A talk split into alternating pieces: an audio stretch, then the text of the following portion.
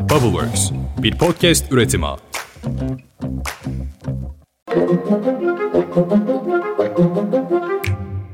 Günaydın. Bugün 15 Mart 2023. Ben Özlem Gürses. Bubbleworks Media ve Pushholder ile birlikte hazırladığımız Türkiye'nin en çok dinlenen haber podcast'i 5 dakikada dünya gündemine hepiniz hoş geldiniz.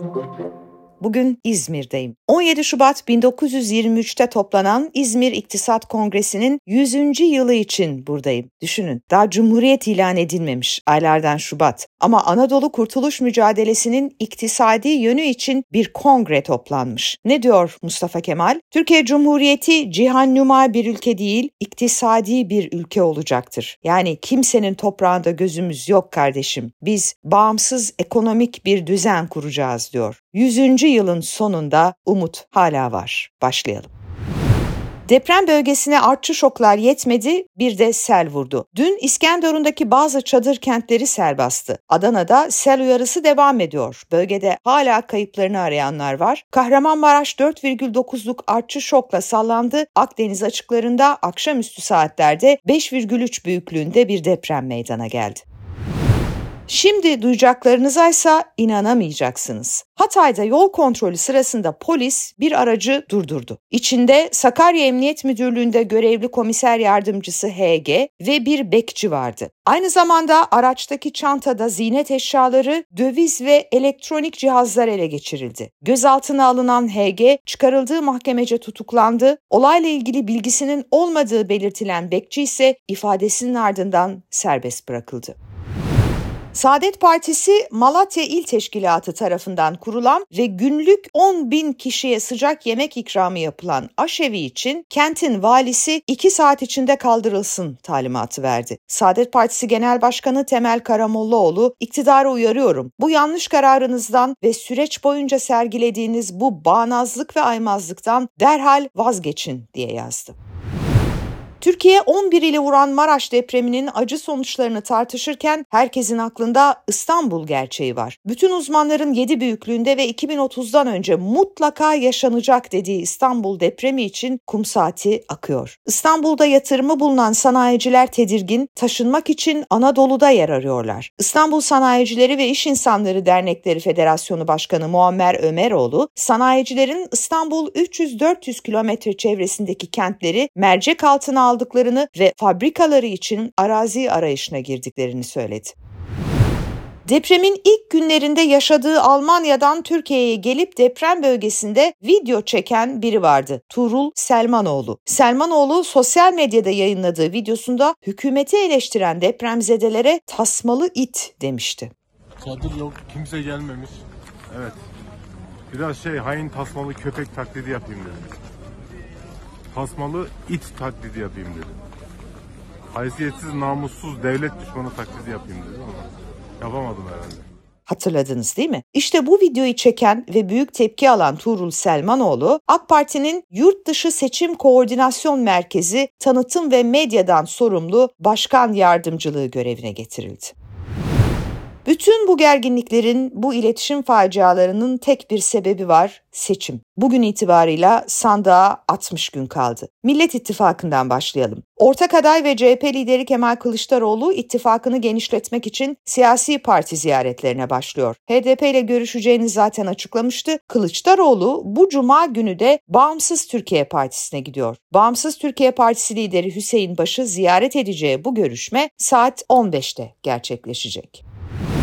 Türkiye İşçi Partisi Genel Başkanı Erkan Baş, ortak aday Kemal Kılıçdaroğlu'na destek vereceklerini zaten açıklamıştı. Erkan Baş bir de içinde bulunduğu Emek ve Özgürlük İttifakı'na açık bir çağrı yaptı. Gelin bu işi ilk turda bitirelim, ikinci turda oy vereceğimiz adayı ilk turda seçtirelim dedi. Tip Genel Başkanı Erkan Baş'ın teke tek yayınında ortaya attığı bir başka öneri ise deyim yerindeyse Ankara'yı karıştırdı. Duyalım. Uyanık olanları, kaybettiklerini görenleri yolunu bulunursa kaçacaklar. Ben diyorum ki madem güveniyorsunuz kendinize, tamam mı? 15 Mayıs günü Türkiye'de uçuşları iptal edelim arkadaş.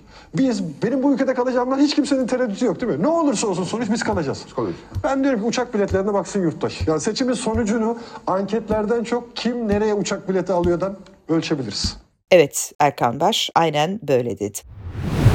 Emek ve Özgürlük İttifakı masasında parti listesi tartışması var. Malum HDP kapatılma riskiyle karşı karşıya. Tam da bu nedenle girecekleri ortak listeyi HDP'den değil, ittifaktaki başka bir siyasi partiden yapalım diyorlar. Soru şu, hangi parti? Bugün HDP işte tam da böyle bir gündemle olağanüstü olarak toplanıyor. Toplantının ana gündem maddesi genel seçime hangi partinin logosu altında girilecek. Büyük ihtimalle HDP adıyla seçime girmeme kararı alınacak. Bu da Perşembe günü kamuoyuyla paylaşılacak. Seçenek olarak Yeşil ve Sol Gelecek Partisi öne çıkıyor. Hatta dün akşam Selahattin Demirtaş Twitter hesabında bu partinin logosunu paylaştı ve üstüne bu görselin renkli çıktısını alıp evde buzdolabı kapısına, oda kapılarına yapıştırın lütfen. Ne olduğunu bilmeyen kalmasın, lazım olacak. Hadi arkadaşlar elden ele diye yazdı. Ancak Türkiye İşçi Partisi tip bunu kabul etmiyor. İttifak içinde kendi listesiyle seçime girmek istiyor. Bakalım masadan son olarak ne karar çıkacak?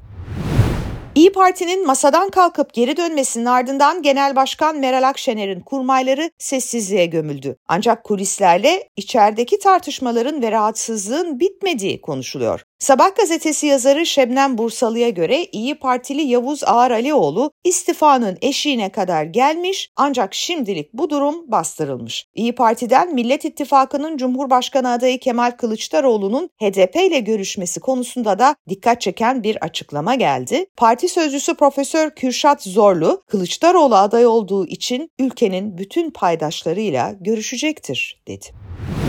Gazeteci Murat Yetkin'in AK Partili bir kaynağına dayandırarak yazdığı son yazısındaki iddiası daha da acayip. Yetkin'e göre AK Parti'de Millet İttifakı'nın Cumhurbaşkanı adayı Kemal Kılıçdaroğlu hakkında mali bir açık, örtülmüş bir yolsuzluk hikayesi şeklinde vurucu bir dosya aranıyor. Son 21 yılda bulunamayan bu dosya son 60 gün nereden bulunacak onu da bilemiyoruz tabii.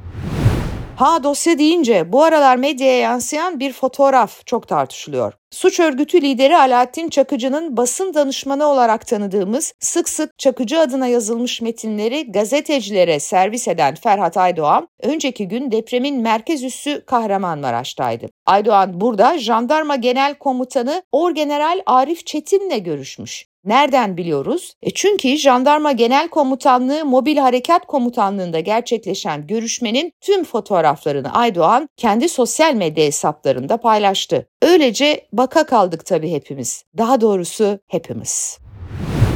Dönelim Cumhur İttifakı ve yeni adaylara. Cumhur Masası Hüdapar ve yeniden refahla genişlemeye çalışıyor. MHP lideri Devlet Bahçeli Hizbullah bağlantısı konusunda sessiz. Bahçeli dün partisinin grup toplantısını yapmadı. Onun yerine milletvekili adaylık dosyasını teslim etti. Bu arada yeni bir Cumhurbaşkanı adayımız daha oldu. Yaklaşan seçimlerle ilgili hiçbir ittifakla anlaşamayan Vatan Partisi Doğu Perinçek'in Cumhurbaşkanı adaylığını duyurdu. Hadi hayırlısı.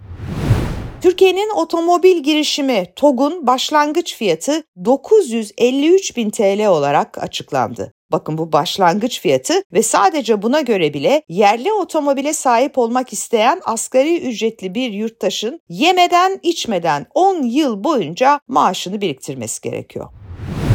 Ha tabii farklı maaş alıyorsanız onu bilemem. Mesela CHP milletvekili Deniz Yavuz Yılmaz, Hazine ve Maliye Bakan Yardımcısı Yunus Elitaş'ın 2023 itibarıyla aylık 176 bin TL maaş aldığını açıkladı. Elitaş, Bakan Yardımcısı ve TÜPRAŞ Yönetim Kurulu üyeliğinden olmak üzere iki ayrı maaş alıyor.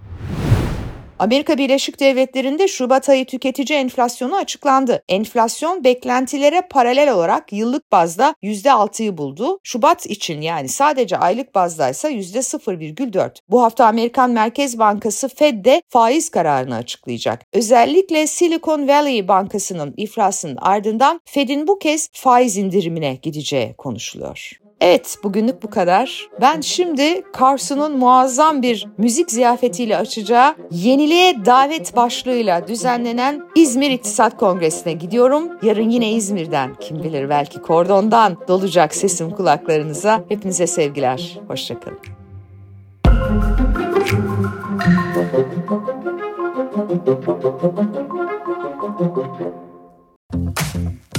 Bubbleworks bir podcast üretimi.